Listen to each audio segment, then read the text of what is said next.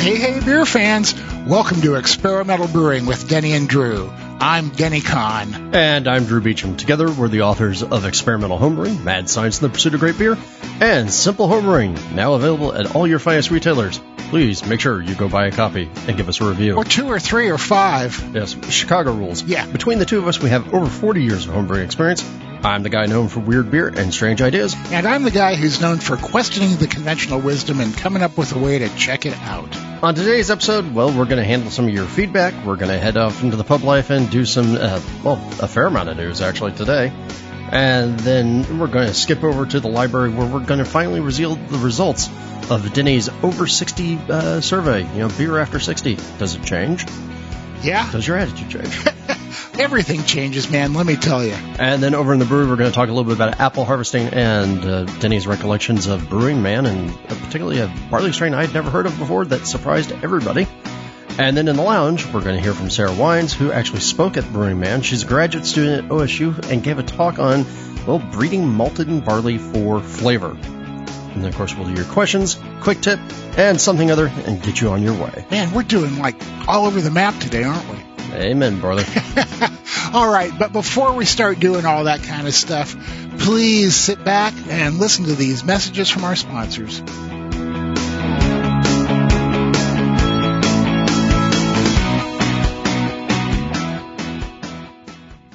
This episode is brought to you by PicoBrew, makers of the Zymatic and Pico brewing systems. The brewing systems of the future are here now. Discover how easy and rewarding it is to make great beer with PicoBrew. And by Craftmeister and BTF Iodophor. When you absolutely positively need to make every surface clean, bust out the cleaners with professional power and homebrewer safety.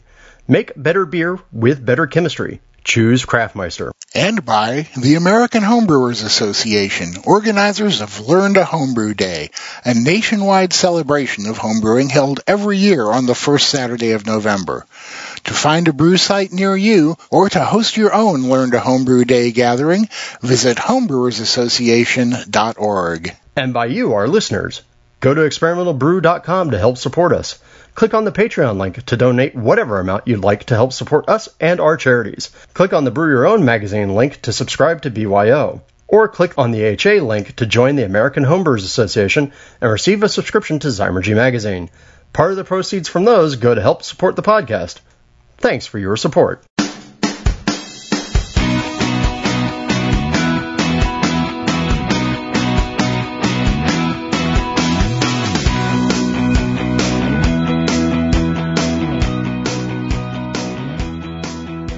Thank you for sticking around. Remember, if you uh, do business with any of our sponsors, please let them know where you heard about them so that uh, they know that they should keep supporting this show.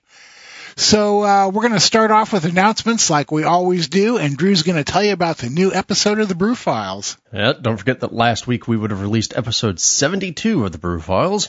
72. And this one was a live interview done at the brand new brewery Trademark Brewing Company in Long Beach, California. You'll be hearing from them on this podcast before too long. But we did a collaboration brew between us, White Labs, Country Malt, John Fearless Hops, and the Maltose Falcons, my mighty, mighty homebrew club, and to make a, a sort of international local IPA that was originally supposed to be sort of West Coast clear and ended up being hazy for some reason. I don't know. It just happened. but it still turned out delicious. It's amazing how that happens, isn't it? Yeah. So I had great fun doing that. And of course, uh, great fun playing around with uh, Sterling's mash filter, which is fantastic. Cool. Yeah, that'll be interesting to hear about that. And we want to let you know about an event that we have coming up. Uh, we finally got Drew back out on the road again, and we are heading for Seattle. We're going to be there on October 26th for two events uh, set up by our good buddy Tony Oshner at uh, Micro Homebrew. We're going to be at Micro from 10 in the morning until 3 in the afternoon. It's a brew day. If you're in the area, bring your equipment over and brew. And we're going to be brewing a batch in conjunction with our dear, dear friend Annie Johnson. Uh, we got to figure out what to make. Huh? You know, I actually came up with an idea that combines all three of our loves. You ready for this? Okay. It is Pilpazon. Uh, what, huh? Pilpazon, a Pilsner, American Pale Ale, and Saison cross. Oh, good. I thought you were going to say a fried chicken saison something. No, man, because like Annie's into pilsners, right? I'm into pale ales, and you're into saisons. So how about if we were to do something that had like a pilsner grist, uh, APA hops, and saison yeast? there we go. I think that would work. Pilpazon. There you go. Pilp. So The new style coming soon to you and everybody else. That's right. So we'll be at Micro Homebrew in Kenmore, Washington from 10 a.m. until 3 p.m. brewing our Pilpazon. Then we're going to take a couple hours off and head over to Cairn Brewing in the evening from 5 until 6.30 p.m. where we're going to be kind of doing like a, a Q&A, just talk to people, have some beers. So please, I hope you can make it to one event or the other. Uh, we'll be doing book signings. Uh, come down, buy a couple dozen books. It's Christmas coming up. You know, you can use them for gifts. Everybody loves them. If not gifts, it's getting cold. They're great for starting fires.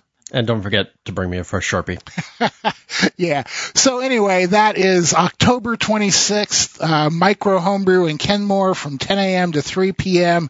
and Cairn Brewing, C-A I-R-N from 5 to 6.30 p.m. Hope to see you there. And don't forget you can support the podcast by leaving us a review in Apple Podcasts. Click the AHA, brewswag.com, code word experimental, Amazon, Brewers Friends, or BYO links on the website, and by going to Patreon and pledging a buck or two or more to our charitable cause, which for this part of the year is It's Chat with Champs, which is a great organization that helps kids going through cancer treatments by connecting them with champions. So they've always got somebody to talk to, somebody to like give them some positive reinforcement, uh, a friend to talk to.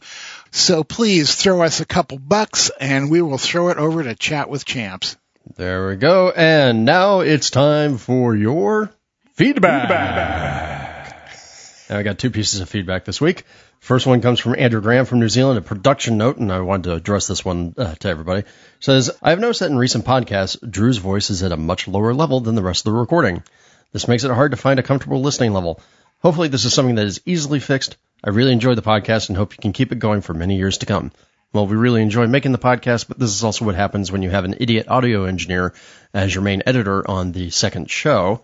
So yeah, um, I'm still trying to struggle with some of the normalization between some of the levels. Uh, working on it. Denny's got to teach me more. Yeah, right. I'm trying to get Drew to come up and visit me for a production workshop. So uh, we'll see what happens. A- And it also doesn't help that sometimes I'm recording like early in the morning. Yeah, right. Try not to wake anybody up, huh? Yeah, exactly. And then our next piece of feedback comes from Jason Nelms. Uh, remember in the last episode we talked about how they were growing some triticale down in Australia as sort of a drought-resistant brewing grain. Uh, Jason actually pointed out that he says, I was listening to your podcast on my way to work this morning and heard you mention triticale. I wanted to point you guys in the direction of the North Carolina craft maltster, Epiphany. They're sold by your sponsor, Atlantic Brew Supply, and have a triticale malt. And yes, uh, Atlantic Brew Supply, don't forget, uh, sponsors the Brew Files. Great uh, little shop. Go and support them. And you can save money too. And he also came back a little bit later and says, oh, it also looks like they sell a 500 Lovibond chocolate triticale. So for all your roasted barley needs. And on a side note, malted corn, just in case you wanted to make, well, you know, a Kentucky Common or maybe a whiskey or something else. I wouldn't mind getting a hold of some malted corn to play with, man. That sounds kind of cool.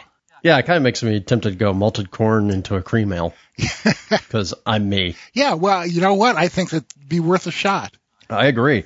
All right. That's our two pieces of feedback. And don't forget, you can always give us feedback by emailing us at podcast at experimentalbrew.com. We gladly take all comers and all opinions.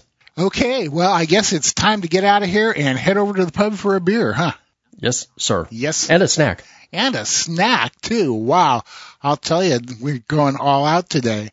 Stick around. We're going to be right back coming to you from the Experimental Brewing Pub. When I'm done brewing, I want to be done brewing, not waiting around for my wort to cool. With the Hydra, the Corny Pillar, and the other great chillers from Jaded, I can be done when I'm done. No more waiting 20 minutes for the wort to cool enough to add Whirlpool hops. No more messing with cleaning and sanitizing counterflow or plate chillers. With the super fast immersion chillers from Jaded, you can chill your wort in minutes without all the hassle. Jaded chillers aren't just works of art, they're the fastest, most effective chillers you can buy. Check them out at jadedbrewing.com. Yakima Chief Hops is a 100% grower-owned global hop supplier located in the Pacific Northwest with a mission to connect family hop farms to the world's finest brewers. Yakima Chief's cryo hops represent the most innovative technology in hop processing, using a patent-pending cryogenic separation process which preserves the components of each hop fraction. Cryo hops pellets provide intense hop flavor and aroma, reduced vegetal flavors, and increased yield. Available now to commercial and home brewers. Learn more at yakimachief.com com.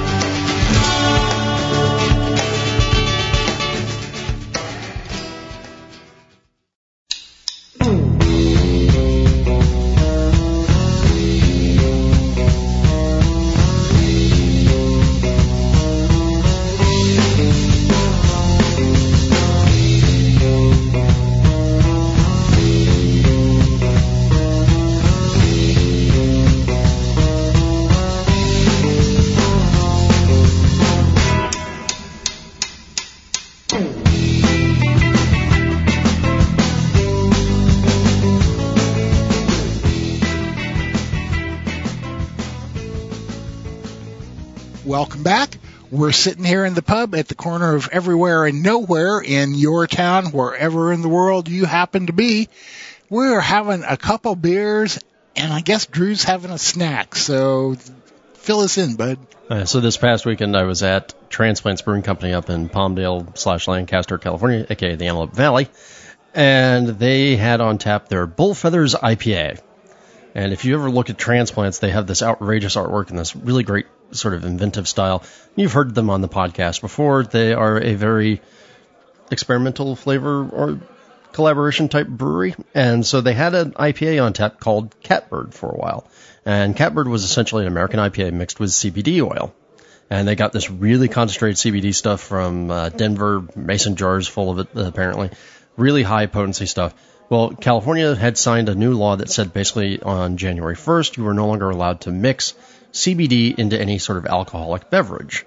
So there's all sorts of new regulations that are coming up because of all the marijuana and uh, other sorts of legalization. And so right now here in California, at least until people can sort of sort things out, the state has basically said, thou shalt not mix CBD into any alcoholic beverage, nor shall you provide CBD so that somebody can mix it into their own beverage, right? So no sidecars of CBD to mix.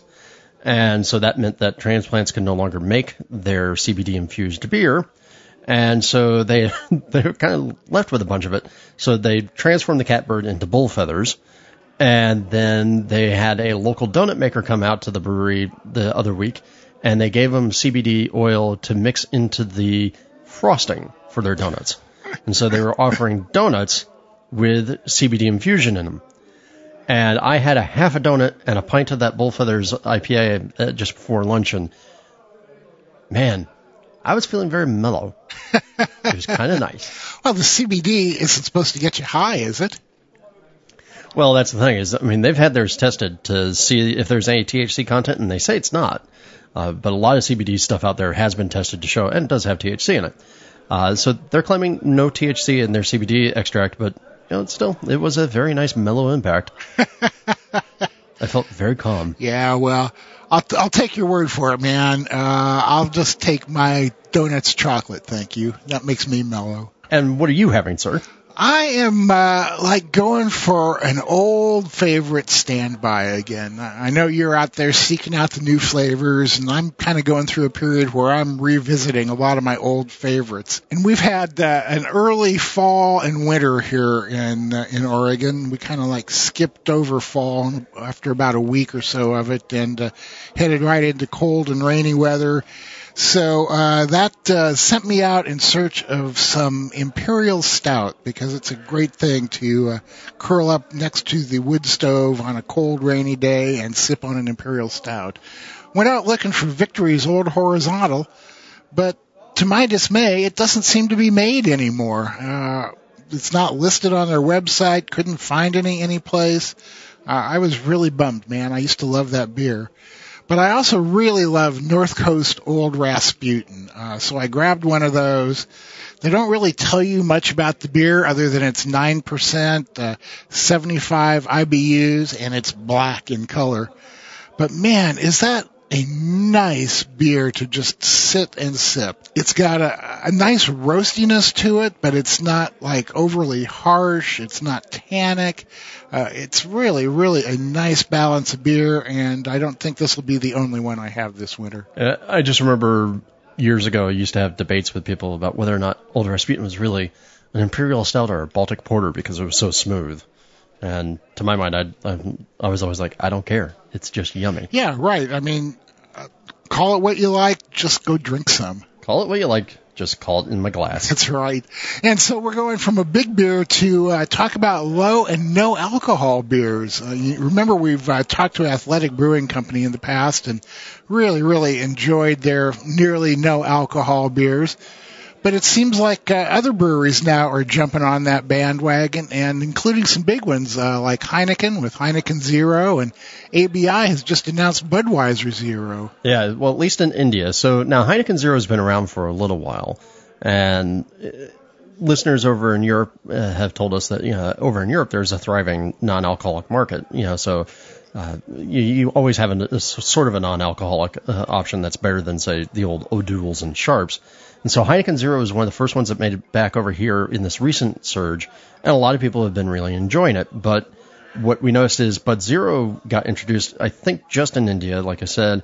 But what I thought was really interesting, and the reason why we're talking about it, is that apparently this is part of ABI's sort of strategic plan. What they have is a what they're calling their global smart drinking goals, and part of that is looking to make low slash non-alcoholic beers 20% of ABI's global volume by 2025. And that to me was really sort of, huh.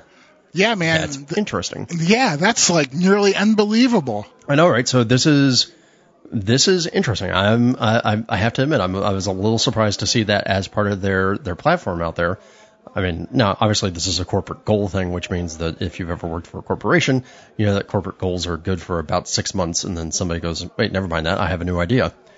Um, but still, interesting to see that they were doing that, and of course, this is also seen. I'm, I think at least it's we're seeing it this kind of mirrored in the craft beer world, not with non-alcoholic stuff, except for outside of some companies like uh, Athletic.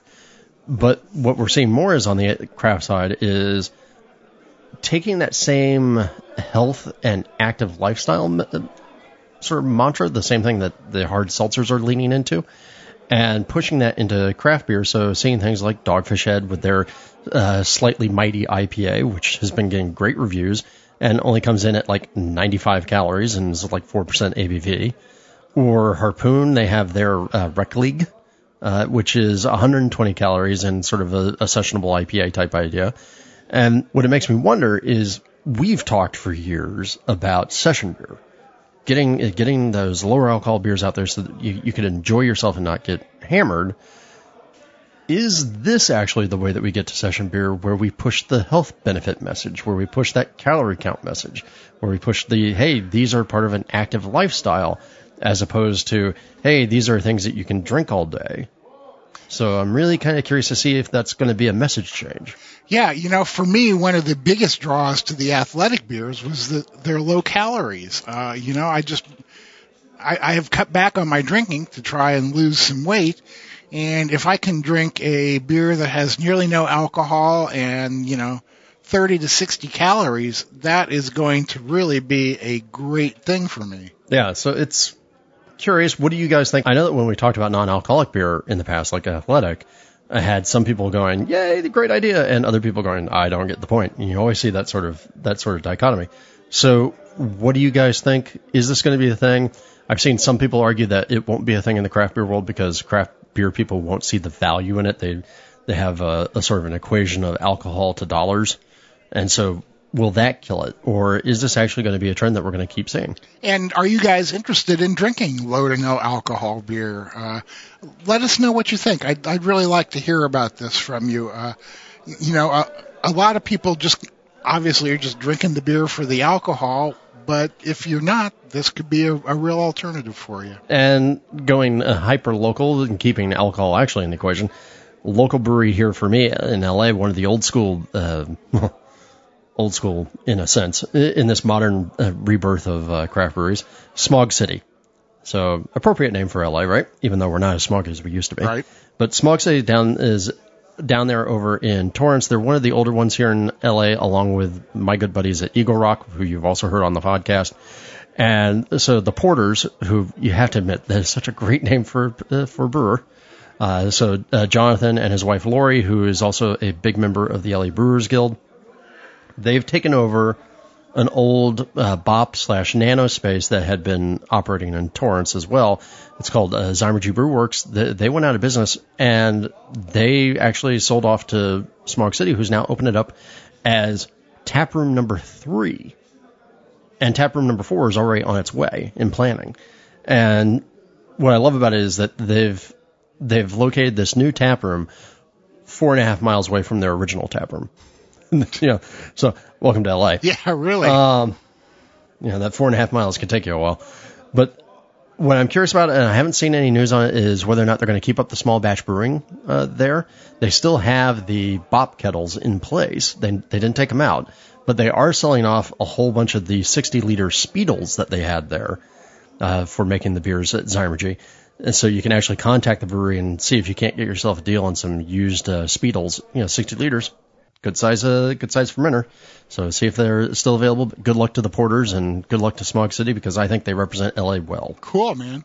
And speaking of uh, representing LA well, there's uh, Forbes has online. They did a brand new interview with Sierra Nevada celebrating 40 years of independent beer, and you know talking with the Grossmans or talking with Ken Grossman about you know how it got started and everything else. And what I really love is uh, that right there in the very first interview question, he mentions the Maltose Falcons.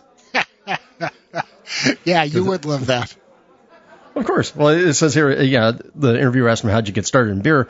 And Ken says, as a kid, my neighbor's son and I were best buddies. His father was a very accomplished homebrewer, not to mention a metallurgist, winemaker, and sake maker. He was quite progressive. He always had something boiling on the stove. He was in a homebrew club, the Maltose Falcons, and he had connections with big brewers that got him access to premium malts and hops. And so that's that's how he started to learn. He started to learn from a, a member of the club. So, and he started homebrewing apparently in 1969. So that's kind of insane. Yeah, it is, man. It's like way ahead of us. Absolutely, just barely ahead of you, but we'll we'll still take it. Thir- But- 30 years, come on. Eh, well, hey, I, I figured you just had experience and you're lying to everybody. Yeah, okay. But if you really want to kind of learn some of the the history of Sierra Nevada and see exactly how Ken has managed to build a business that has succeeded so well and stayed around so long, uh, particularly in a landscape when he started where there were a relative handful of breweries, then go read this article. We'll include a link to it. But it's Forbes Sierra Nevada Brewing Company celebrates 40 years of independent beer. That's excellent, man. So, speaking of excellent beer, at least from my point of view, we're going to be talking now about Stone Brewing, who uh, kind of got their wrist slapped a little bit for uh, their name Arrogant Bastard, which I have to admit. Well, it wasn't even a wrist slap. It was more like it was more like somebody went tisk tisk tisk at them. And I mean, there's no legal ramifications to it. No, no, not none at all. And I have to admit that uh, the objection to the name "arrogant bastard" uh, shows no sense of humor whatsoever. I, to me, it was like that was what drew me to try that beer. I still remember the first time uh, I drank one with uh, with my wife and a couple other friends at a party. Uh, I was, we were standing there reading the label. It says, "You probably won't like this beer. You're not sophisticated enough." And and I love that. But apparently, somebody took issue, huh? Yeah, so over in the UK, there's a group called the Portman Group, and it's sort of a weird thing. It's kind of like the MPAA here in the United States. You know, the MPAA oversees movie gradings. That's where you get your R ratings, your PGs, and all that. Uh, and the whole idea is it's an industry group that's designed to sit there and encourage good behavior in the industry so to avoid the government coming in and doing anything. So that I mean that's the whole reason the MPAA exists is because they wanted to get wanted to keep the government out of censoring movies. Um, and in this particular case, it's run by a number of bigger breweries and spirits corporations, so like Carlsberg, Diageo, which owns Guinness, uh, Bacardi, AB InBev, you know, all these big guys, and they're kind of self-policing image and all this. And so they sent Stone's UK distributor sort of a nasty gram saying that, you know, oh, arrogant bastard, you know, has this terrible connotation. It's pushing terrible things. We, we did this random survey to find out, you know, who, what, and where.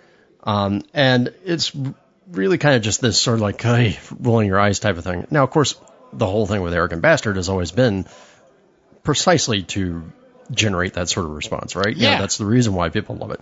Yeah, or that's the reason why it caught people's attention. And so Greg from Stone, being Greg from Stone and being the original Arrogant Bastard, literally, uh, wrote this multi thousand word response to this two page letter, uh, sort of tearing it apart and taking it down, and also really proving that the man likes to write a lot. Yeah. And really kind of push that image. Yeah, you know, and I have to admit that uh, as much as I wasn't a fan of the original uh, warning or statement or reprimand or whatever to Stone, uh, I was not also a fan of Greg's response because, I mean, let's, yeah, he may be an arrogant bastard, but there are times that that works and times it doesn't. Well, and also, but in fairness, I would say that as much as that is part of Greg's image and everything else, I mean, all of this is on brand for him. You either you either like it, you don't like it, or you just kind of roll your eyes at it. Yep, that's right. At the same time, I I, I just remember like in the earlier days when Stone was building the brand new brewery that they're in still uh, in Escondido. You know that big beautiful garden and everything else. He was out there driving the forklifts, placing boulders. And when I went to a festival that he had there one time, I pointed out, "Hey, Greg, somebody puked by your your gift shop," and instead of getting on the horn and getting some other employee over there to clean it up, he went over directly to clean it up himself. Oh yeah, man. So- yeah, I I know. There's uh, no doubt of his commitment and his desire to uh, to make it happen. Uh, and you know, my reaction is simply my reaction. Absolutely. So it's kind of funny. We'll include a link to it. It is it is turgid. It is purple. It is in parts hilarious and smug and overbearing and eye rolling and funny. Turgid and purple. Boy, I'll tell you, uh, the images that conjures up. Yes. Well, And I there we go. and I won't go there. So there you go. If you guys have any responses about any of this stuff, if you have any thoughts, uh, or if you have other stories that you think we ought to talk about here, don't forget, email us, podcast at experimentalbrew.com. That's right. So uh, now it's time to head over to the library and talk about how your attitudes and uh, influences change about beer once you get over 60. So stick around. We're going to be right back. Are you having trouble finding enough time to homebrew and give attention to the other important things in your life? Is your newest brewed IPA experiment coming at the expense of other obligations? Don't neglect partner or pet. Brew with the Genesis Fermenter. Learn why at genesisfermenter.com and find them wherever Brewcraft USA products are sold. Wyeast's private collection release of global lagers covers the gamut of styles being brewed and celebrated around the world this time of year. 2575 Kolsch 2 from Germany produces a rich flavor profile and is suitable for a range of fermentation conditions. For international and American lager styles, 2272 North American Lager provides mild maltiness and a medium ester profile. And direct from the Austrian Alps, 2487 Hella Bock Lager will create a rich, full-bodied, and complex malty profile sought after in many German lager styles. These Wyeast originals are available now through the end of December at your local homebrew shop. Find out more at wyeastlab.com.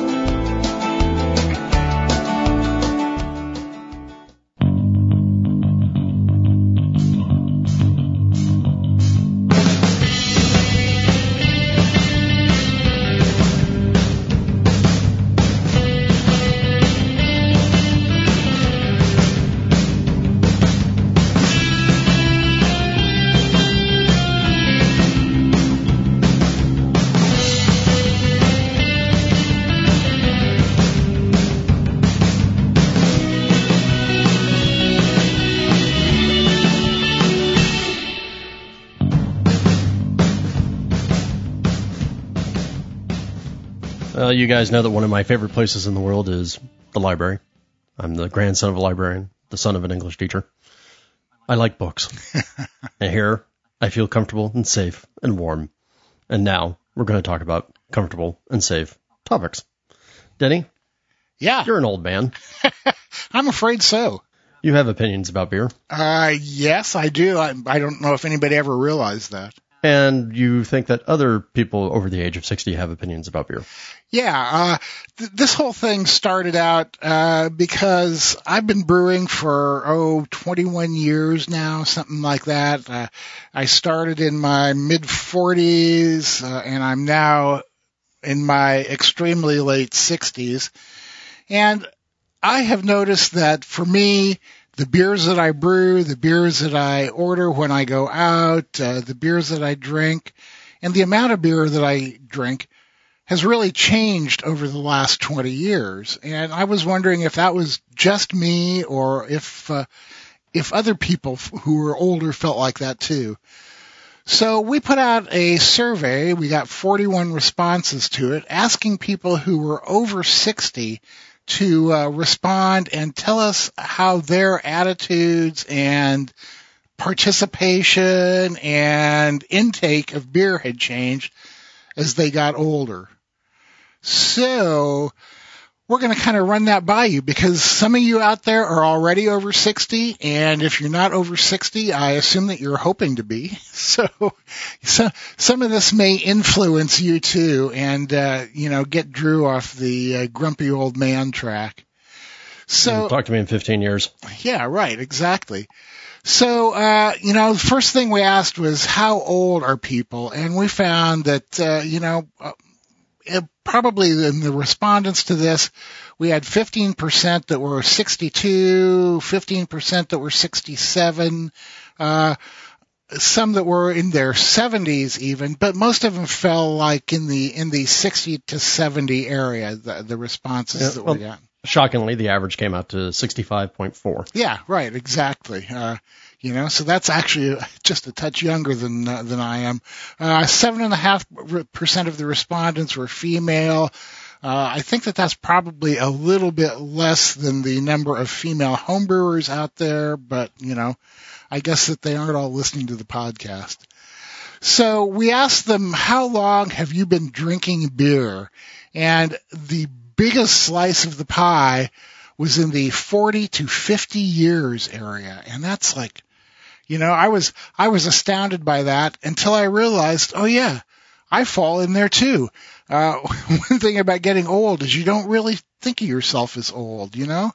So we had uh, 57.5% in the 40 to 50 area and uh, about 30% in the 50 plus area. Drinking beer for 50 years, man. Well, I was going to say, some of those people were obviously uh, not of legal age when they first started drinking. Yeah, well, and that's true. And I know a lot of the people that I grew up with uh, back in Iowa started drinking way before the legal age. Uh, I was doing other things, so I didn't actually start drinking until I was 21. So, you know, there you go. Uh, how many years have you been drinking craft beer? This is what I wanted to see is like compared to how long you've been drinking overall, how long have you been drinking craft beer? So it looks like uh, a majority of the respondents, uh, about 72% of them have been drinking in the 20 to 40 year area of craft beer.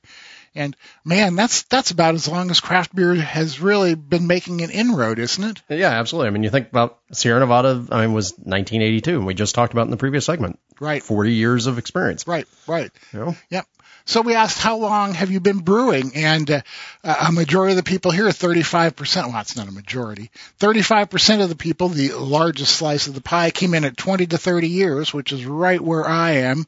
Uh, 27.5% have been brewing 1 to 10 years, and uh, 22.5% have been brewing for uh, 10 to 20 years.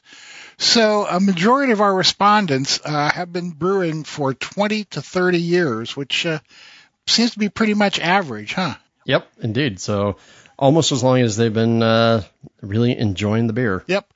So we asked, what is your favorite style of beer to drink? And as you can imagine, because we didn't really uh, nail it down and give them set choices, there was a wide, wide range here, and a lot of things came in with one or two responses. So we had, uh, you know, a pretty good representation here: IPA, uh, saison, and uh, pale ales were the big ones, but uh, again, there was a lot of variation in what people like to drink.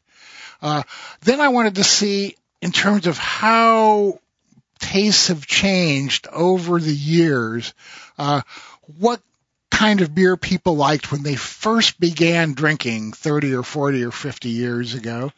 And as you might expect, there was a lot of, uh, North American industrial lager in there, uh, all over the place, uh, all different brands, Stroh's, Olympia, Miller High Life, all that kind of stuff. Uh, there were some things like uh, Guinness and uh, you know things like that, but in general, most people went with like a, an American or at least continental macro lager when they started drinking. The, the other thing that I have found very interesting is how my perceptions of beer have changed over the years. And this is one reason that I seldom judge anymore. I found that on any given day, I can't count on my sense of taste or smell really being as strong or accurate as they used to be. So we asked people how their uh, their tastes had changed over the years uh, and their perceptions.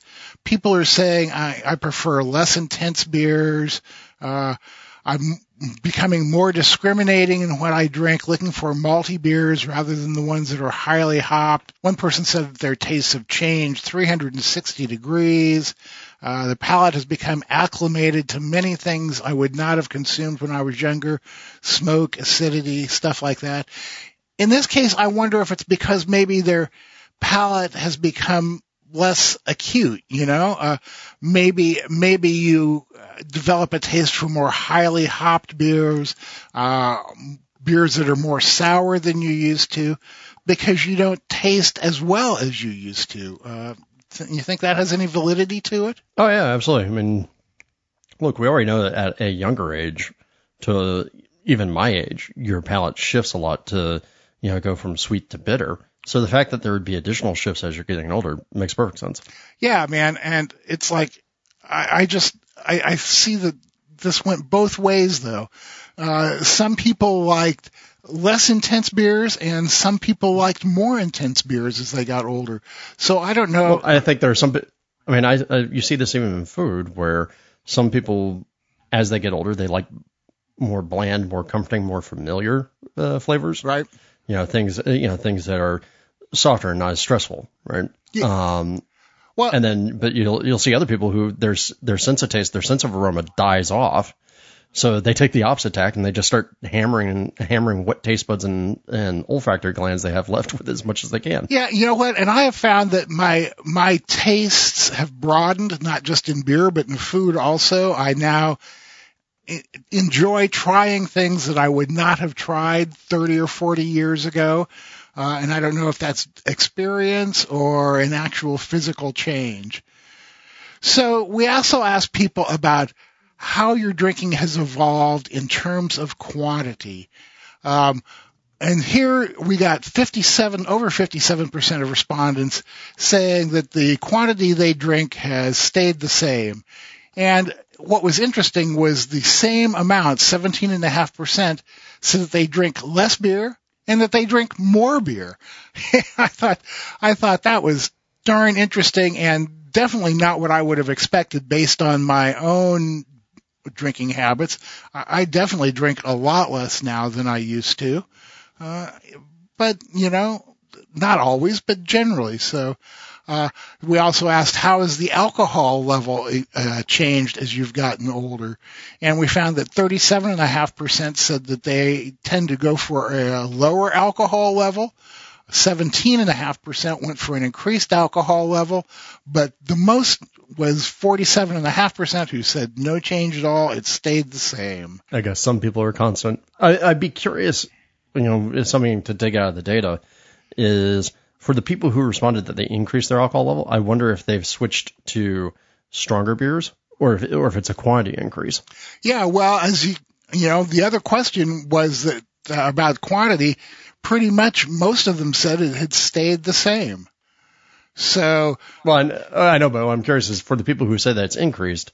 You know, it's like you know, I, I wonder if there if there's some sort of correlation there where like, hey, I increased my quantity, lowered my alcohol where I decrease my quantity and increase the alcohol. So the the whole idea of like I want to have more pints over the course of the day, or I just want to have a nice nightcap. Yeah, right, right. Uh, the way that this looks to me is that uh, it the the alcohol quantity doesn't figure in as or the alcohol level doesn't figure in as much as the overall quantity of beer, but you know, there's there's more uh, analysis that needs to be done here. Uh, in line with the uh, my observation about my uh, my taste buds kind of fading in and out. We also asked uh, how has your drinking evolved as you've gotten older in terms of bitterness. Uh, 28% said reduced bitterness. 46%, the largest number here, said increased bitterness, and uh, 25% said that it stayed the same. So here we see that people are saying that the bitterness level of the beers that they drink is higher than it used to be. And again, you know, it's hard to say exactly why. Could it be because there are so many IPAs around when they used to be drinking all these macro industrial lagers that naturally the bitterness level has increased? Or does it have something again to do with that physical change where maybe you're just not as sensitive to your, to the bitterness, you know? Mm-hmm. Uh, Indeed. Has everybody undergone a lupulin threshold shift? Yeah, right. Uh, you know, it's, it's kind of like, uh, flip a coin because it's really hard to say what you, which one of those it is. It's almost like human beings are confounding. Can you imagine that? So, uh, a couple other things that I thought were interesting. Uh, how's your drinking involved? Uh, you know, I prefer good taste over high alcohol. I know that for me, I used to be into good taste with high alcohol. Uh, I remember my wife one time pointing out that nothing I had on tap was under 8%. Uh, the, uh, we asked, do you think that any beer is good beer, uh, back from the old days? You know, when you, if you remember drinking in high school, it's like if it had alcohol, it was a good beer. Uh, these people say that, uh, no, they don't necessarily feel that any good beer is a good beer. And a majority of them said that they didn't ever feel that way. Uh, again, I keep saying majority. It's not really. Uh, 45% said that they didn't ever feel that any beer was a good beer, but on the other hand, 35% of them did say yes. So we asked, we got into the brewing part then and asked about if your brewing has changed over the years in terms of the amount that you brew. Uh, 40% said the same. 32.5% said less volume. 27.5% said more volume, which kind of surprised me. Uh, do you, and then kind of like going along with that, do you brew more or less frequently as you've gotten older? Uh, 37.5% said less frequently, 32.5% said more frequently, 30% said the same. So that's, you know, not, not a huge change there. Uh, do you formulate recipes differently during, due to sensory shifts? Uh, 47.5% said no. Uh, 35% said yes. Have you had to alter your brewing practices or equipment to accommodate increased physical limitations as you aged? This was like one of the biggest ones. 77.5% said yes. And uh, I know that uh, that was my situation also. A lot of people said I had to reduce the size of my batches because my back was too messed up. I've added uh, pumps to my brewery to limit heavy lifting and I've gotten away from glass carboys two things that have happened to me. Lots of people actually said that they decreased their batch size, uh, and that makes perfect sense because smaller batch sizes means easier brewing. Uh, and then we asked them if there was anything else that they wanted to say. Uh, and the first response we got was something that I touched on a little while ago. I don't feel old there are other people that say that too. And it's, you know, Drew has listened to me complain about my physical ailments long enough that I'm sure he finds this pretty amusing. But, mm-hmm. but you know, seriously, I, you guys are going to find when you get old, you may feel old physically, but mentally you don't think of yourself as old. And that's, that's one of the things that makes it difficult because you want to live like you always have and you think that you can, but your body is telling you, no, dude, uh, you really can't have that fifth beer because your heart is going to start going weird on you. Or, no, you can't brew that 15 gallon batch because you can't lift the stuff to get it done. So, uh, Well, I mean, look, I, I still feel mentally like I'm about 16. It's just that, you know, like whenever I hurt myself, I now know, no, I'm not 16. yeah, right. You know, and I used to tell people I felt mentally like I was 17, and I've I've gone past that now. You know, I think maybe like I'm up into my mid 20s or something like that now.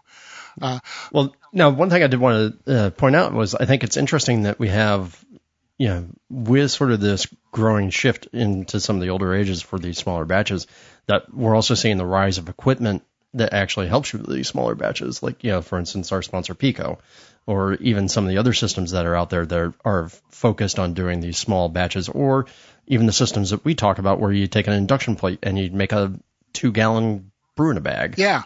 So it's kind of curious to see that that uh, coming up at the same time that we're seeing some of this aging concern and some of the size concern in the in the brewing world. Yeah, and you know, I don't know how you could tell if there was a correlation between the two, but there definitely seems to be uh, something going on there, you know. Uh, and I I think that, well, for instance, in a bag, you could attribute as much to people living in different housing situations or having families mm-hmm. and being busy with their lives as you can to the physical limitations of being older.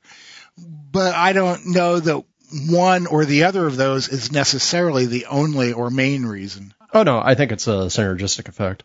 Yeah, yeah, I think so too.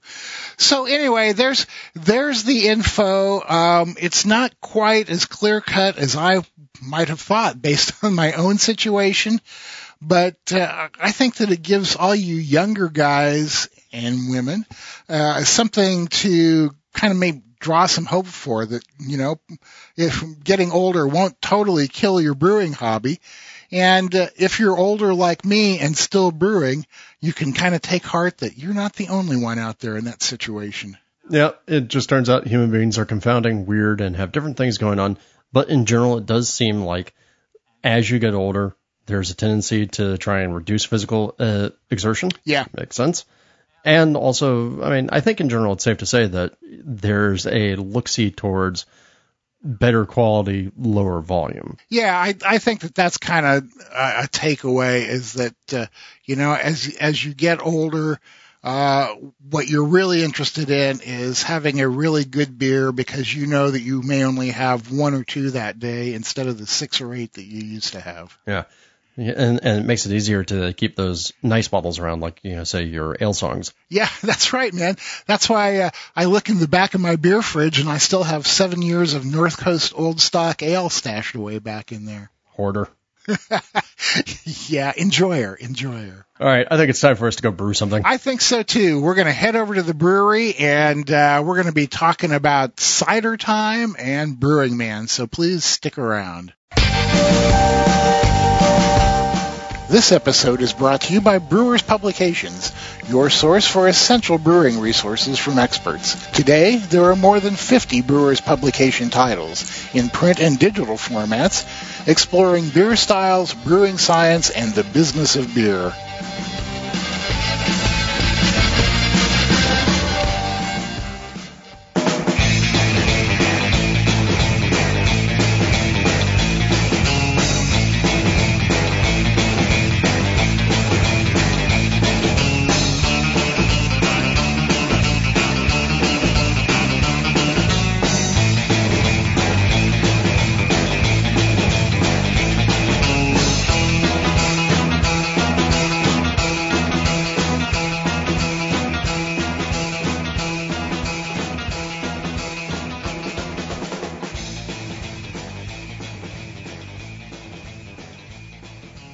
Hey, welcome back and thank you for listening to those messages from our sponsors. Remember, as we always tell you, if you're interacting with any of them, tell them that you heard about them here on Experimental Brewing so they know that they're spending their dosh well.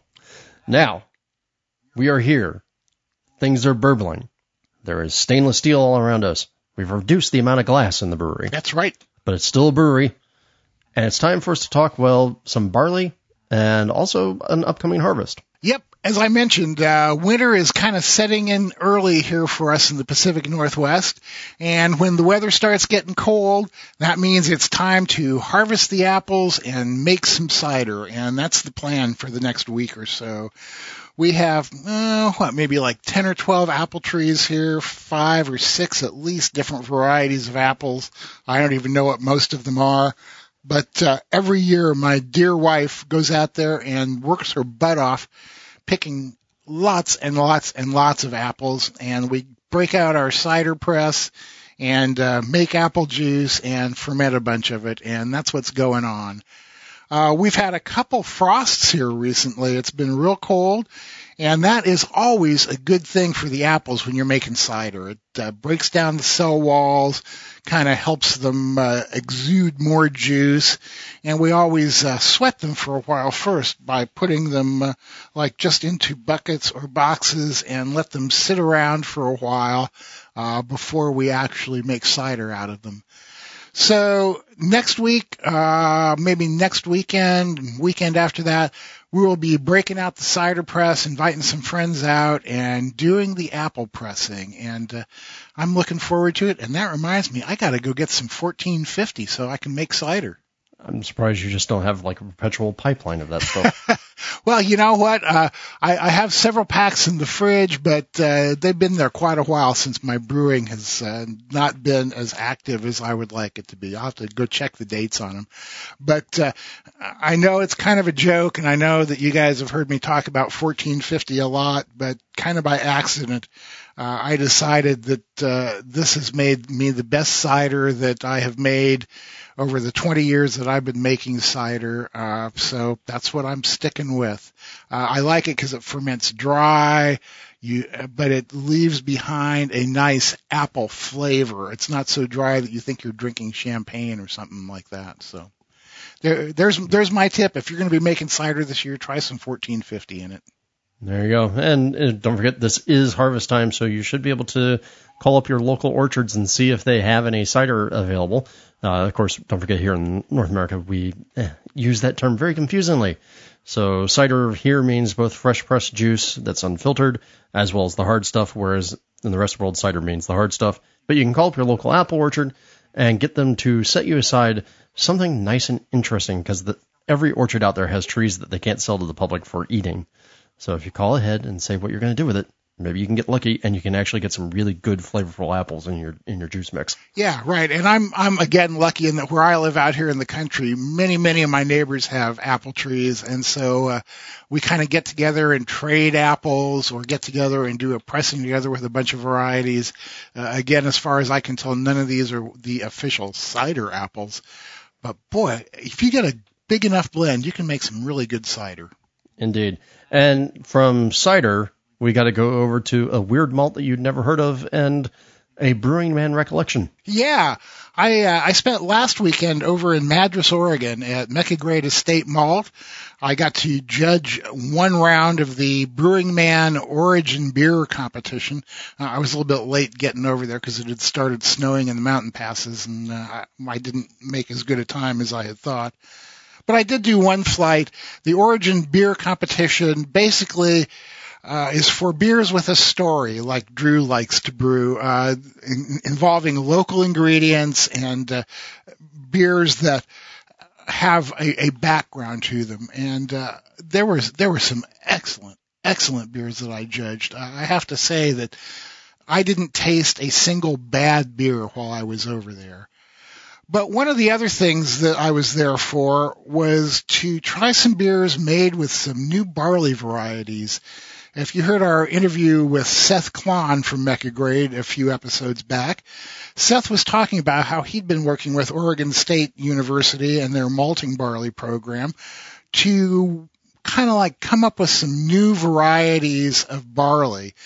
And we got to taste four beers made with four different varieties. And one of them was one that I had never heard of before. It was called Violetta. Uh, it's uh, a two-row winter barley specifically bred for growing in the Pacific Northwest and the eastern seaboard, selected for its malting quality, earliness, winter hardiness, and resistant to barley yellow mosaic virus, which sounds really terrible. Um, so what happened was that they had taken the full pint barley, which is a, a, variety developed, I believe, at OSU, and it's what Seth uses for all his grains. And they had crossed the full pint with Violetta and Maris Otter, both. Now, they had done two different crosses with Violetta, one using Violetta as the pollen donor, and one using Violetta as the base with the full pint as the pollen donor. Uh, and you would think that those beers would probably be a lot alike. And you would be very, very wrong about that.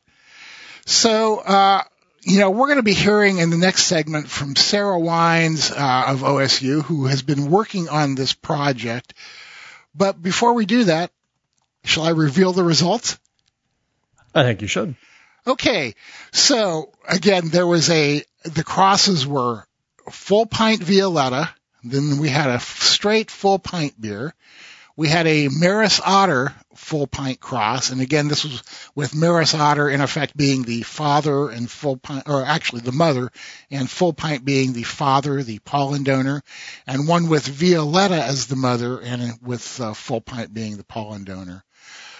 The winner to Drew's chagrin, was the Violetta full pint cross, the one where Violetta was the mother and they used uh, pollen from full pint to pollinate it. It was an amazing beer. They made pilsners with all of these so that there was nothing to really get in the way.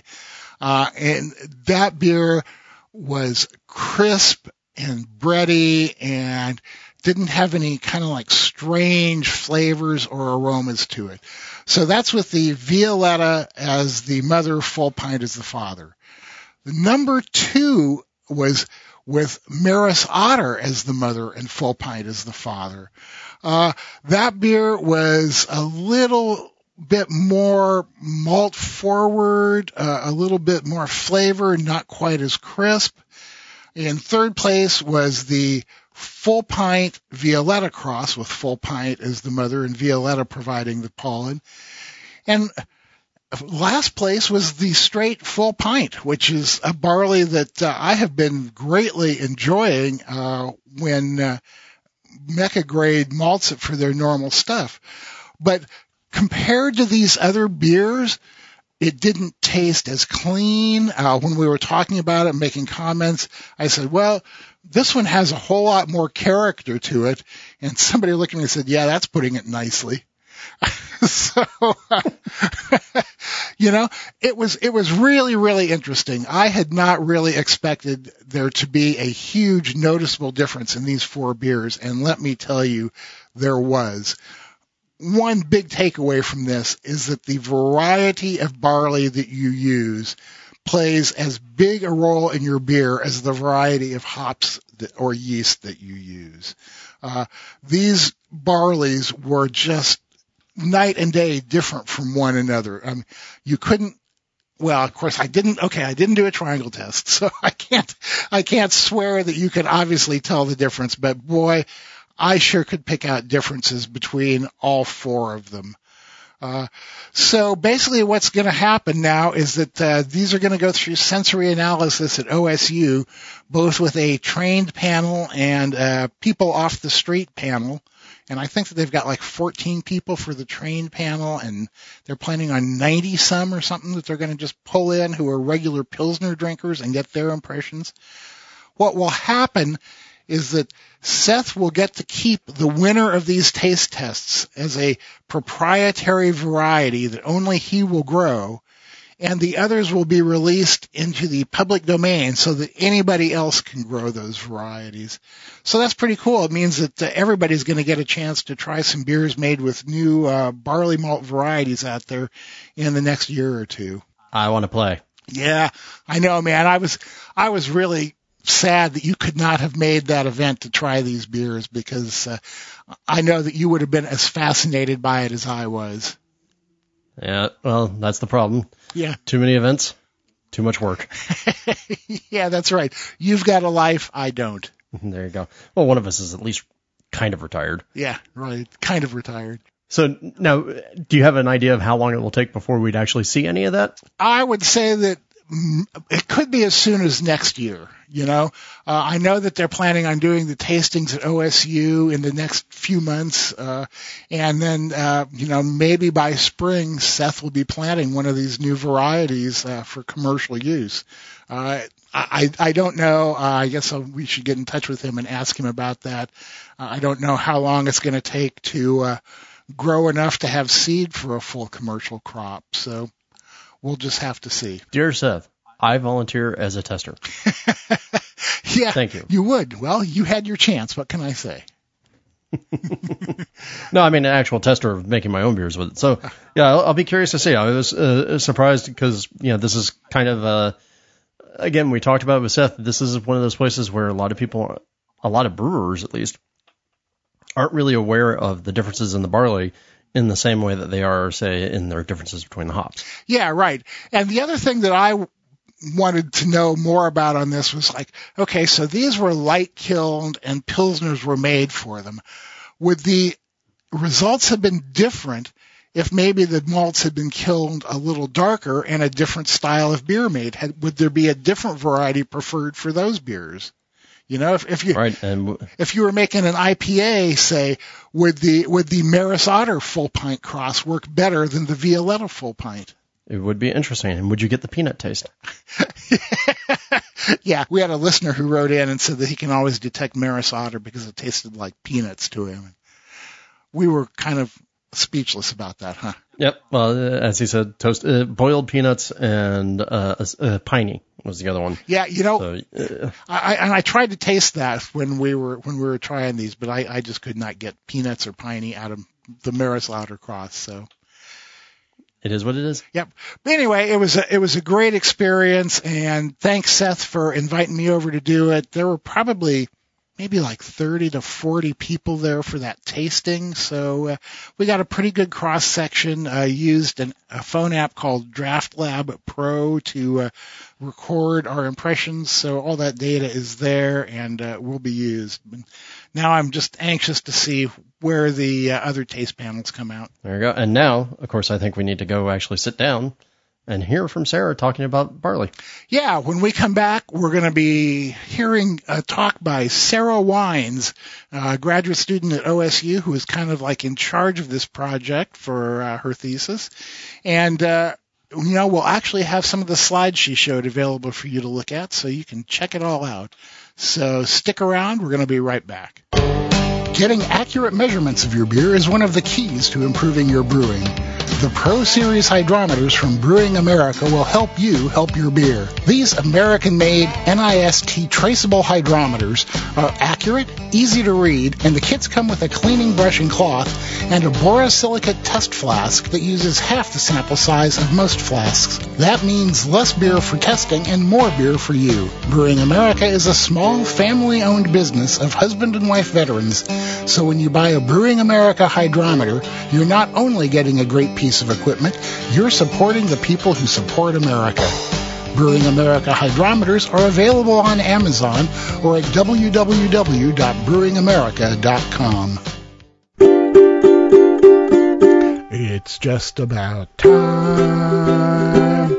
It's just about time. Don't you think it's about time? We talked about beer. Okay, this is part where everybody sings beer, beer, beer, beer. Beer, beer, beer, beer. Beer, beer. Welcome back, everybody. Thank you again. Once again, it's time for us to lounge, and we're actually going to do something I don't think we've ever done before, Denny. We're actually going to carry over from the brewery.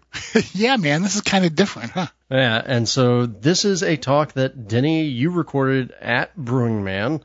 So I'm going to leave it to you to lay the groundwork, sir. Okay. Well, you know, we uh, we talked about how I got to taste the beers made with the different malt uh, crosses, and the person who was kind of in charge of that whole project was a lady named Sarah Windes, who is a graduate student working on her master's degree at Oregon State University. And uh, so what we're going to do is listen to the talk that she gave uh, about uh, how this all worked, uh, how they developed the different varieties, how they malted and brewed with them, and we have some some photos too that uh, we'll make available to you in one format or another, so you can kind of follow along yourself with what she's talking about.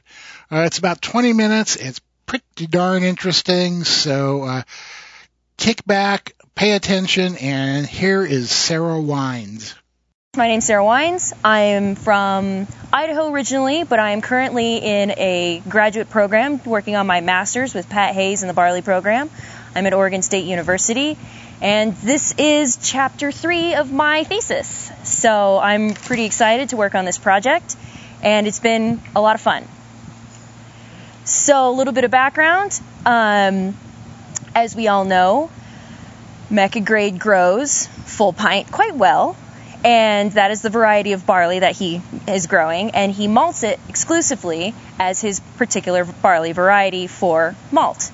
Well, Full Pint is a publicly owned variety, which means anyone who wants to can grow it. So he wanted to secure a special niche in the malting world, and so he approached Pat Hayes, which is my PI, and he asked, Can you breed me a specific variety exclusively for me so that I can grow it and nobody else can.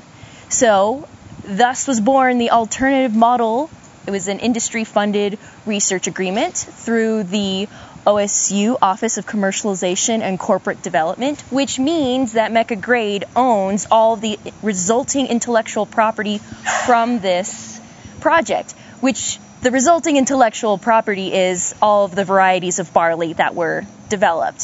So we started out roughly about four years ago with about 130 double haploid, which is a, particular wordage for barley, um, double haploid varieties of spring type. All of the, them had their at least one parent as full pint. So Full Pint was at least either the father or the mother for all of these progeny, and it was 130. And over the last three seasons, three growing seasons, we have been selecting for mostly agronomic traits. So over the last three years, agronomic traits, grain specs, narrowing it down from 130 double haploids with the full parent as full pint as the parent down to a little bit more of a manageable selection so that Seth can point to one and say, that's the one that I want. So, so far, we've gotten through the agronomic traits, grain physical properties. We have been working on this past year the malting and the malting quality traits, brewing and beer quality traits, and we're going to be getting up onto the beer sensory assessments here in the next month or so. So, we've narrowed it down to about three DH selections, and then we're going to be comparing them to full pint. So as you can see, full pint is at least one parent in all of them, and there's a pretty good indication that they could be some exciting variety coming through from one of these three. And then once he picks that the one that he wants, it's his exclusively. Nobody else can grow it. So the 2018, the, these are the grain specs for the 2018 harvest. Plumps looking good, proteins looking good, germs looking extremely reasonable. Nothing, uh, the top three are looking pretty good, like a top three, especially compared to full pint, which is what he already does. We want it to be as close to full pint as comfortable, but we also don't want it to be exactly like full pint because we want it to be different enough to give a bit of marketability. So this is what we did with the resulting the four barley varieties that we're going to be looking at. So we started out trying to um, narrow down what we needed to do for malting. We used 500 gram samples of each of the four varieties. We put it in the CLP malter, which is a micro malter and it's 500 gram batches at a time, narrowing it down. What temps are we looking at? What's the um, what's the time for soaking, what do we need to do, like kind of narrow it down so that then we can actually move it to the mini malter, which takes about 200 pounds at a time. So once we narrowed it down in the CLP, we put 200 grams of each of the varieties into the mini malter and we malted them the exact same way as each other, trying to make everything as equal as possible, having the variety be the only thing that's different. We malted them back to back, so we tried to have it be, all within the same season so that the water temperatures and kind of the ambient temperatures were about the same and we malted all four of them with about within about a month and a little bit of change. So once we got all that dialed in and we got it all worked on for the malter, we sent a little bit of sample into the Hartwick Center for Food and Beverage to get the analysis done professionally. We got sent back all of the specs that brewers are interested in protein, dry extract, S over T, DP, all of those things, which Next, oh wait, uh, this is me. so this is full pint day. Uh, full pint uh, in the far picture, just ready. So it's after kiln. You can, if you see the picture in good detail, you can kind of see the little rootlets and the acrospires. And so what I'm doing is I'm pulling it out of the mini malter, and these buckets are going to be sent in for cleaning. All right, next slide. These are the malt specs. So looking pretty good. Um, there's a couple of things that are different. So DH120270 has a DP around here, and then its fan is a little low, but all in all, the specs look within reason. And when I brought it to the person that we're collaborating to brew with, he didn't seem to have a problem and he said that the specs looked pretty good. So we went and started brewing. So we collaborated with the fermentation program, specifically Jeff Clawson and Tom Shellhammer, Dr. Tom Shellhammer from Oregon State University, their fermentation program, and we decided to do a one malt lager pilsner to try and bring forth as much of the malt quality as possible. So 42 kilograms of malt, we he used some of that, and then about five minutes into the boil, he added the isohop isohop hop extract. Uh, about 50 minutes into boil, he added the Kazbek hops. These were specifically picked for kind of a neutral bittering proponent so that they would add some bitterness and good quality to the beer to make it taste like a good beer instead of an experimental beer. But he didn't want the hops, aromas, or flavors to kind of mask what the specific barley flavors might be bringing. He also added a Bohemian lager strain, which is also picked for its neutral characteristic. And we lagered it for about five to six weeks. Once again, he did all of these brews back to back within the same week. And so tried to get it. The recipe was the same. They were all treated the same. Once again, the only thing different was the variety of barley that was used. And there they are sitting pretty in the cooler getting some CO2. Uh, this was probably about this was about earlier this week. Still on some CO2, and they're ready to go. I mean, they're back there. They're going to be drunk and hopefully liked by you guys. And at that point, this is where the project stands. Next, we start to go into some sensory analysis. So this is the last and final step of the data that we're all going to hand over to Seth and the Mecca Grade family so that they can pick their proprietary variety. So what we are doing is we're going to be collaborating with the Center for Sensory and Consumer Behavior Research at Oregon State University. They're going to get together a panel of about 100 to 150 consumers, off the street people who sign up saying that they drink lagers, pilsners two to three times a week maybe once to three times a week, but they know what a good Pilsner tastes like. And so what we're going to do is we're going to bring them in, give them these four beers, and say, Do you like them? what is your overall preference? Which one do you like more than the other? We're also going to do a cata, check all that apply. So instead of asking the consumer who may or may not be able to pick individual characteristics out of a beer, we're going to give them a set of characteristics that they may or may not find in that beer, and they can click which ones that they perceive as very obvious. So if they find something that has a particular graham cracker taste, there's graham cracker. All they have to do is click it. They don't have to really put a name to the taste. It's already there. It makes it a little bit easier. So that's going to be the consumer um, section. I've already done this test with a similar project dealing with different beers and different barley varieties. Um, but then this is going to be also what Seth's going to be Seth's varieties are going to be treated to as well. So I'm going to be able to uh, have two projects of a similar quality that I'll be able to see what the results are. Also, next, we're going to be doing a trained sensory panel like you would find in a brew house or a malt house to check specific qualities of the beer. We're going to be doing that in collaboration with the Food Science and Fermentation Project. It's going to be a trained panel. Mm, usually it's between 12 to 18 people.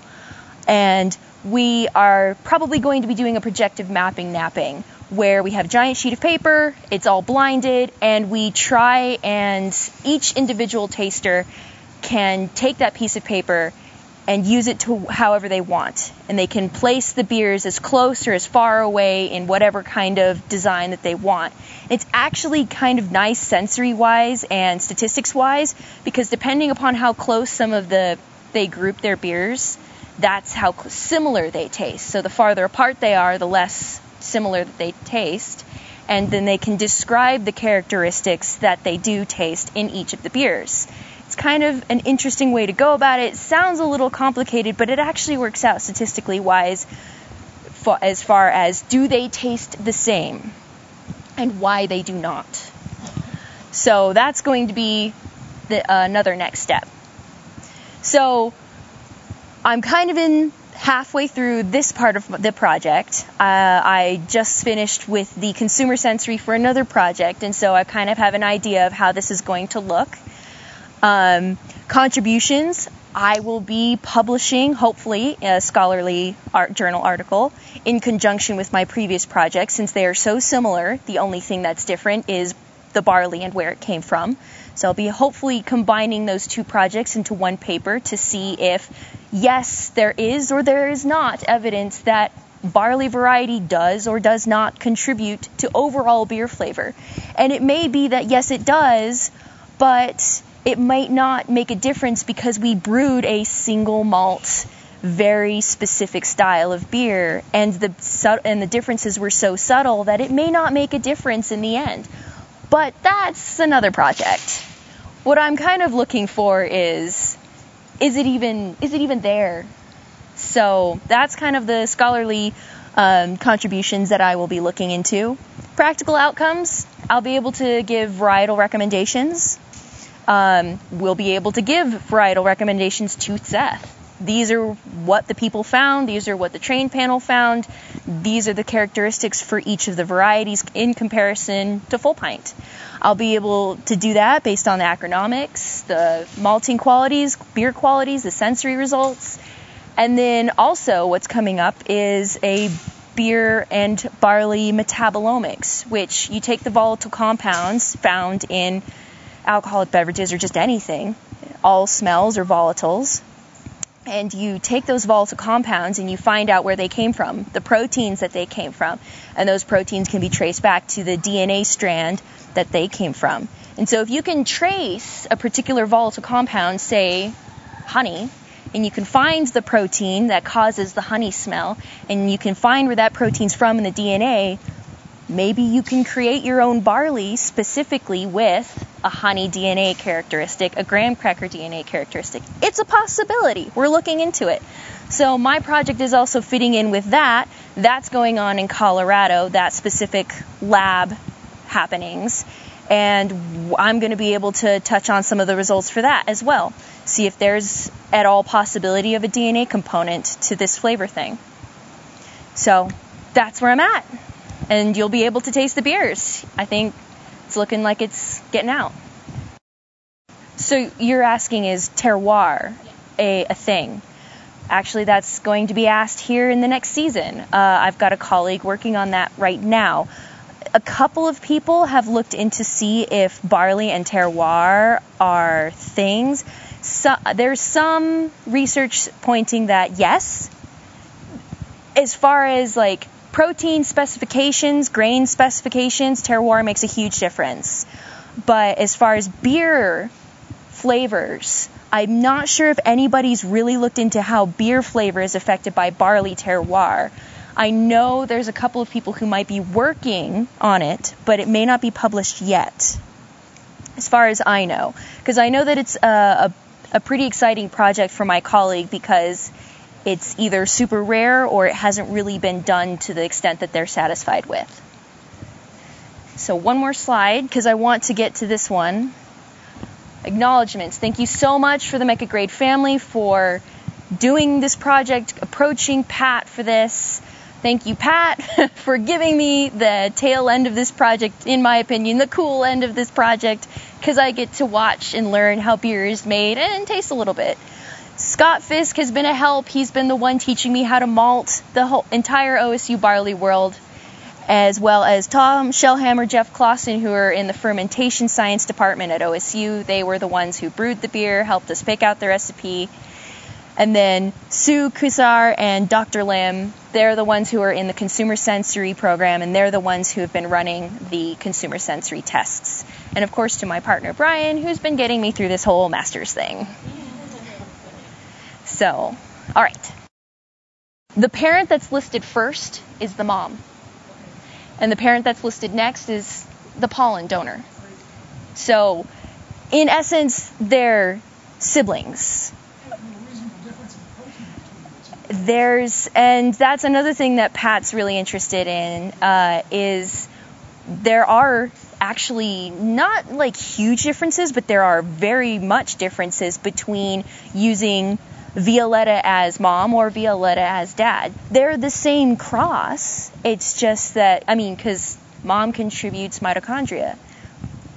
Maybe this is what mitochondria contribute to beer or to grain. It's one of those things that could probably look in, people could look into further. It's, uh, I don't know if it's been super explored. Any other questions? All right, let's drink some beer. Thank you. So for me, you know, one of the the biggest things I learned from that talk was that what happens when you cross barley varieties, and I assume it's true for other varieties of plants, is that there's a big difference when the mother and father are switched. Uh, for instance, like we were talking about earlier, uh, one of these crosses had the Violetta, Violetta, I'm not sure how you pronounce it, as the mother and the uh, full pint as the uh, donor of the pollen, and the other one was reversed with the full pint as the mother and the Violetta as the uh, pollen donor. And those two beers were remarkably different just from that one little change in the barley. Hmm. I'd be curious to see if you could detect the differences if you just chewed on the barley itself. Yeah, you'd assume you could, but you know, I, I would have to assume you could, but I mean, who knows? And uh, you know, uh, there wasn't any barley either raw or malted there for us to try. But uh, that is an interesting question, and maybe I'll shoot Seth a message and see if maybe we can get some to chew on. Yeah, that's always interesting. We always t- tell people like, you know, hey, look, if you if you're trying to get a sense of how a malt's going to taste in a beer, chew it up, crunch it up, let it sit in your mouth for a minute, and you'll be able to actually detect the amylase in your mouth doing things to the starch. So, yeah, I'd, I'd love to see what those two malts taste because this is an aspect of plant biology I guess I never really thought about. Yeah, and and most people don't, and I think that that's one of the points that uh, Seth is trying to make with this whole thing, is that barley can have a huge impact on your beer. I mean, you know, people say, okay, I'm going to use like Maris Otter or Golden Promise or something. And obviously people can taste differences in that. But when it comes to pale malt, it just kind of gets referred to as two row.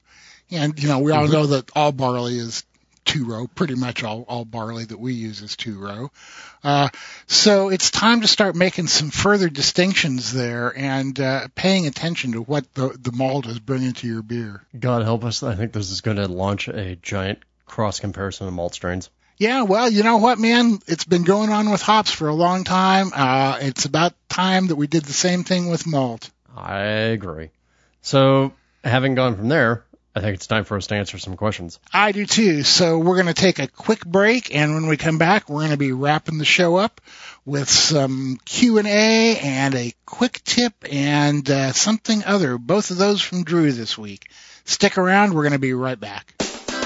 Mecca Grade Estate Malt is a craft malt house owned and operated by the Klann family on their beautiful Central Oregon high desert farm. Their eighth generation Oregon farming family grows and malts all of their own specialty grain, creating malts that are rare, remarkable, and bursting with flavor. Malt is the foundation of your beer, so why settle? The best beers deserve Mecca Grade. For more information, please visit meccagrade.com.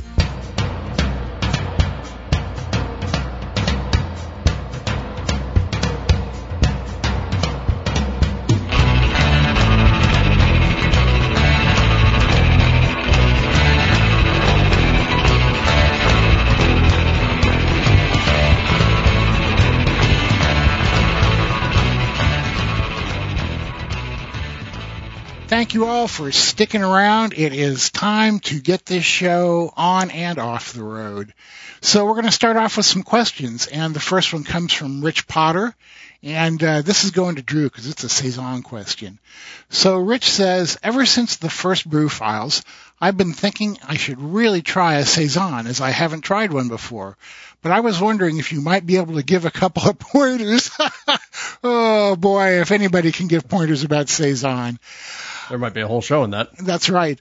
I wanted to try the citrus saison recipe that you mentioned, but can't find anything concrete online. Is it just the springtime and Amarillo recipe with citra directly swapped in, presumably matching IBUs?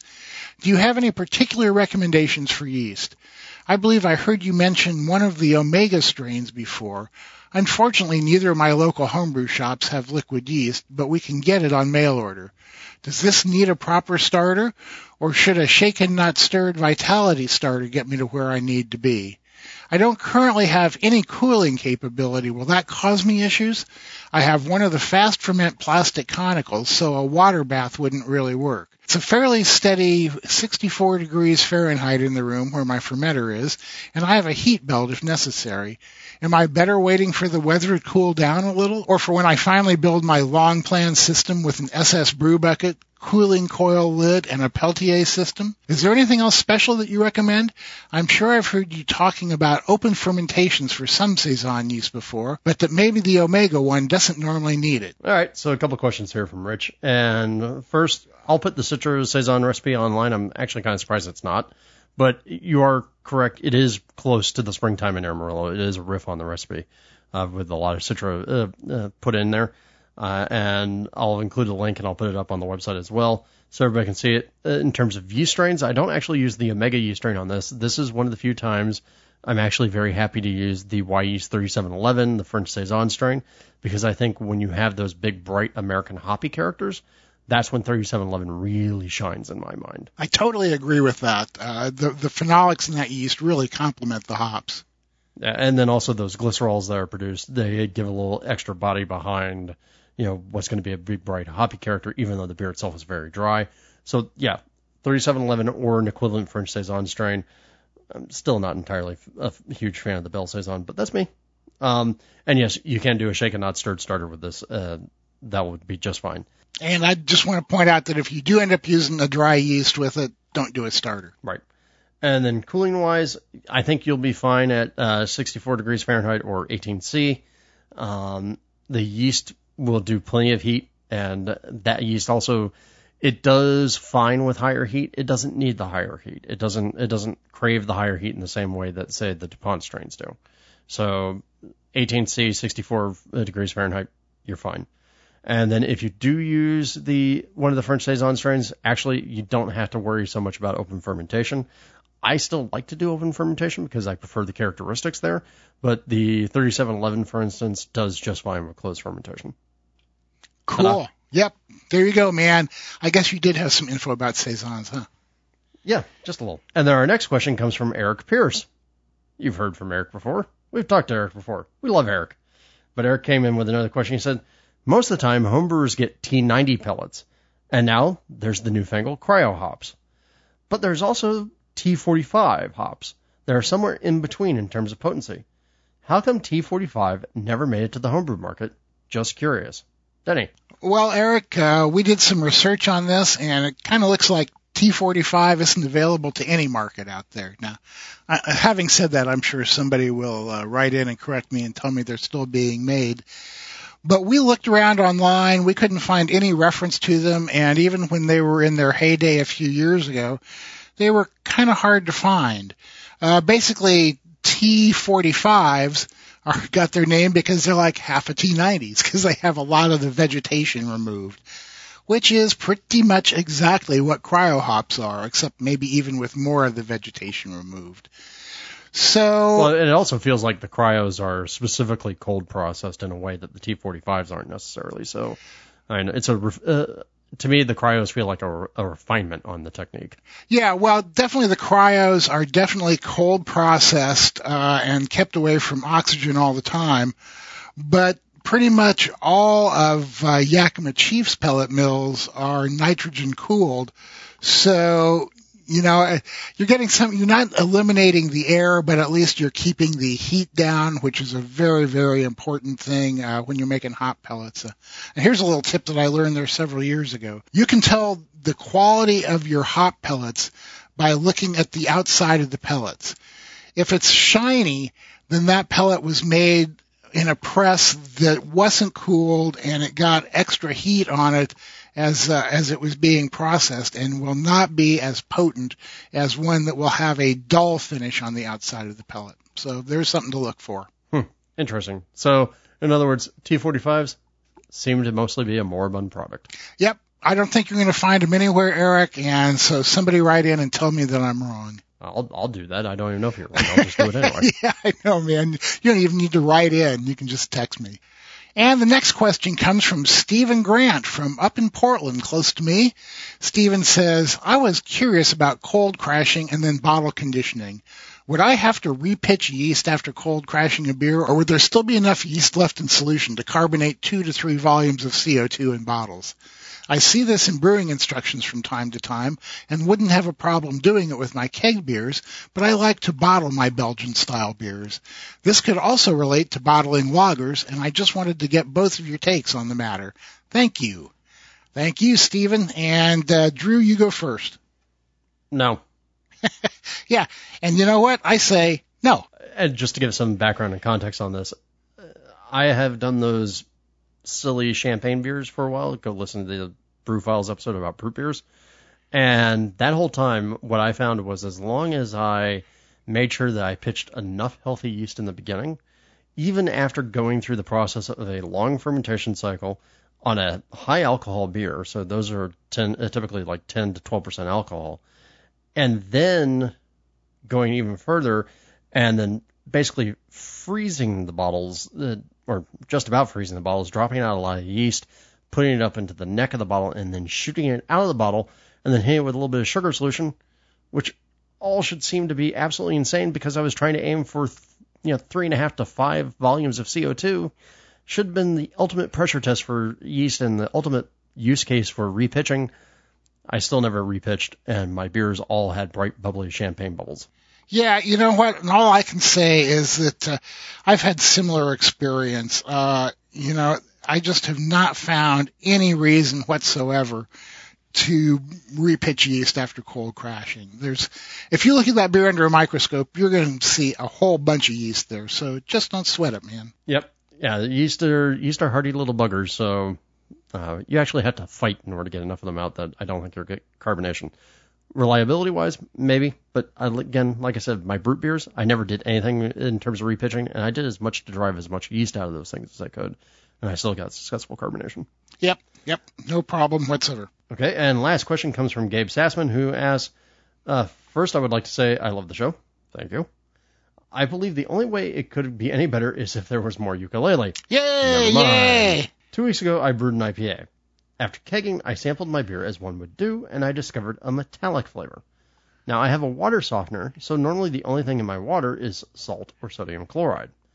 After looking further, I found that my water softener was out of salt, so I was using water with a high iron content. So, my question to you do you know of anything that I can put in my finished beer to remove the iron, or if I wait long enough, will it precipitate out? Thank you for any help you can give me. Denny. Yeah, boy, this is uh, this is a tough one. I, I put some thought into this, and I really don't think that there's anything that you can do at this point. I don't know of any way to remove the iron.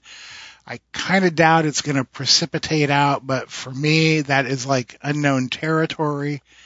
Uh, if you'd been aware of it before you brewed, some Brewtan B might have helped because it kind of like helps to, to draw the iron out. Uh, that's not a great uh, explanation, but it's good enough. Um, but I think, man, in this case, you are probably out of luck, but you might as well keep the beer around because hopefully I'll be wrong. Yeah, although I will say, in my own experience, not with any iron in my own water, thankfully, but there was a beer that I had in Belgium years ago. Uh, it was called uh, Ciney, and Ciney I think is uh, part of a uh, DeMarch brewery. Yeah, I'll look it up later. But uh, Ciney is C-I-N-E-Y, and either from their water source or from the fact that they were using mild steel tanks, which were still actually an old thing in Belgium at the time when I was there. Yep. Um, the beers had a very high iron content to the point where the beer itself tasted bloody, not metallic, but bloody. And I had that beer that had been aged for five years, and it still tasted like that iron bloody content thing. So I don't think iron is going to successfully precipitate out, at least not if you have a high amount of it. You know, and that's an interesting point here because uh, he said he sampled his beer and it had a metallic flavor. And of course, that could be iron, but that can also come from oxidation too. So just a thought. And it can come from unpassivated stainless steel and a couple of other things in the, in the mix. Uh, there are other ways to get it, but if he, I'm assuming he's saying that since the salt was out of his water softener and he knows his water has a high iron content, that's why he's associating. But yeah, we'll, uh, we'll have to see. Gabe, let us know if if any changes happen to your beer. Uh, I'm afraid. I think if it's iron, I don't think it's going to come out. For any of our listeners out there who have had any experience with dealing with iron in your beer, if you know of a way to get it out, let us know. Hey, you know what, man? You mentioned something there that makes me want to go off on a tangent because this is something that I have been thinking about and hearing Lord from other people. Yeah, I know, I know what happens when I think. But you mentioned passivating stainless steel. I've never done that. I didn't even realize that it was necessary to passivate stainless Well, steel. It's only necessary if you're stripping it and then immediately trying to use it. okay, great. You know, for the I- most part, if you're uh, uh, for the most part as homebrewers, you know the fact that like we let it sit for like a week or two, it's passivating naturally. Yeah, right. And I can remember there was one time I did it when I had a, uh keg converted into a kettle, the top cut out, and it started rusting, so I needed to passivate, you know, just the edge of that cut. But this has come up uh, in conversations with homebrewers in relation to uh, like the stainless steel conical fermenters that uh, are getting so popular these days and everything. And you know, we both use a couple of those, and I've done nothing to passivate them whatsoever, and I can't detect any problems because of that. So, uh, hmm. So, uh, do you think that maybe people are going the overkill route when they're passivating brand new stainless steel fermenters and stuff like that? Well, I mean, I think it's probably still a good idea when you get brand new stainless steel to give it some heavy duty cleaning, and you know you can use an acetylene as a heavy duty cleaning anyway because you may have machining oil or something else left in the mix, so it makes sense just to go and clean the living hell out of something brand new that you have in your brewery. You know, So it, it, I think it does, but that never occurred to me, and I used both of those uh, Grainfather fermenters without cleaning or uh, passivating them, and uh, maybe I got lucky, huh? Well, I was gonna say you also lived in the times of ditchweed and other questionable street drugs That, yeah, and survived. I'm also the guy who doesn't sanitize aluminum foil when it comes off the roll, which I know Well, makes. that's just because you're crazy. Well, I don't think that there's any uh, any argument with that. Yep. So there you go. If you guys know of a reason that uh, people should be passivating other than say a hard cleaning that may strip off any sort of protective layers, let us know. Yeah, really, really. We have our own questions here in the Q and A today. Yep. All right. So I think it's time for us to get uh, get the show finally on the road, and I'm going to close us out with two very quick things. And the first one is my quick tip for the week, which is you guys remember I told you I was going to do a, another version of my coming in hot because I was a little unsatisfied with how the first batch came out. Well, the second batch uh, had some of the same problems with, uh, particularly the gravity. I fell 13 points short. Check your mill. My mill was miscalibrated. You know what? And if you think back a couple of years, I had the exact same tip after the exact same situation. Yeah, so uh, double check your mill. Make sure that your grist looks okay, and if it doesn't, don't hesitate to go remill it, because otherwise you will have just spent a lot of time making a beer not as strong as you want it to be. And that's a, that's a really good point. After you crush your grain, take a look at the crush because if something has gone wrong, there's no reason you can't run it through again. Right, exactly. And particularly, I have a three roller mill, so it's not going to necessarily shear the the husk, which is the big worry that you have. And even if it does, I'm still okay. So a three roller mill uh, that must go to eleven, huh? Exactly. and then for something other than uh, other than beer this week, I want to touch on something that's personal to me. And uh, Steve Limbrave uh, from Orlando actually brought this up, uh, or actually brought it to my attention. Uh, there is a trying to think how best to describe it. A flying history museum uh, foundation out there called the Collings Foundation, and they're famous for having sort of a vintage fleet of vintage warcraft. And you know they have like you know B-25 bombers, B-24 bomber, and until recently they had a B-17 bomber that they called the 909. And they just lost that craft as we're recording a couple of days ago, and unfortunately seven people died on the airplane. I got uh, three different chances to go up in this plane when it was here in Burbank. And for me, it actually has a personal connection because the first two times I went up, went up with a good friend of mine, uh, Bill, and just after our second flight, Bill passed away. So after that, Bill's father and I raised some money. We put together a memorial plaque for Bill, and they actually attached it to the bomb bay doors in the in the bomber. And so Bill got to ride in the bomber multiple times after that, or at least his name. And then the next year, when the bomber came back around, Bill's father and I uh, took a, a flight together so that he could experience the same thing that his his son had. And um, I have a whole page documented. You can see these glorious photos of it. It was an incredible trip. Um, and what's not documented in there is also the fact that we took some of Bill's ashes up and scattered Bill all over the Hollywood Hills out the back of the plane, which he would have loved. Um, but like I said, unfortunately, they lost the 909 this past week, along with seven people and six other people seriously injured. So my thoughts go out to the Collings Foundation. That was one of 11 still flying B-17s, and now we're down to 10. Man, I got to tell you, that is a really cool story. Yeah, I mean that, that was that was a hell of a set of experiences, you know, because you also realize that for one of these machines that's sitting there designed to carry hundreds and hundreds of pounds of bombs, it's not very big, and sort of everything's run by cables. So the the pilot who was from Long Beach, who uh, died in the crash, he he talked about the fact that like sometimes you had to fight this beast because it was all mechanical linkage, all via cable. And as you're walking around this plane, you realize I could grab out and grab one of the control surface cables, you know, while going there. I could not imagine being in a fleet of these things trying to fly over somebody who's throwing anti-aircraft fire at me. Man, wow, wow. Yeah. What what an experience! What a story! Uh, thanks for sharing that. Yeah, well, and make sure you know. Let's see what happens with the Collings Foundation. Uh, not a bad organization to donate some money to because they are out there doing the, you know, really good work keeping some of these machines flying, like a B-24, which I know they still have, uh, that they call the Witchcraft.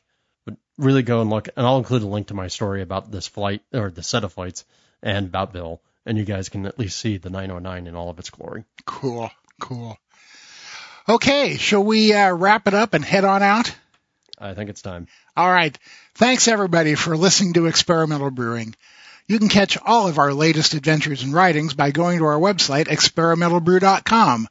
Don't forget to follow us on Twitter where we at EXP Brewing. We're on Facebook. We're on Instagram. Uh, Drew is on the Reddit uh, homebrewing group and the Slack homebrew channel. I hang out on a whole bunch of different beer forums, but you can usually find me on the AHA discussion forum. If you want to ask us a question or suggest topics, recipes, experiments, or even just rant and rave, you can email us at podcast at experimentalbrew.com. Or if you want to get a hold of each one of us individually, I'm Denny at experimentalbrew.com and he's Drew at experimentalbrew.com. And of course, you can always leave us a voicemail or shoot us a text at 626-765-1AL. That's 626-765-1253. And be sure to leave your name and tell us where you're from. So until next time, remember to always brew experimentally. Or brew wacky. And we'll see you on the next episode of Experimental Brewing.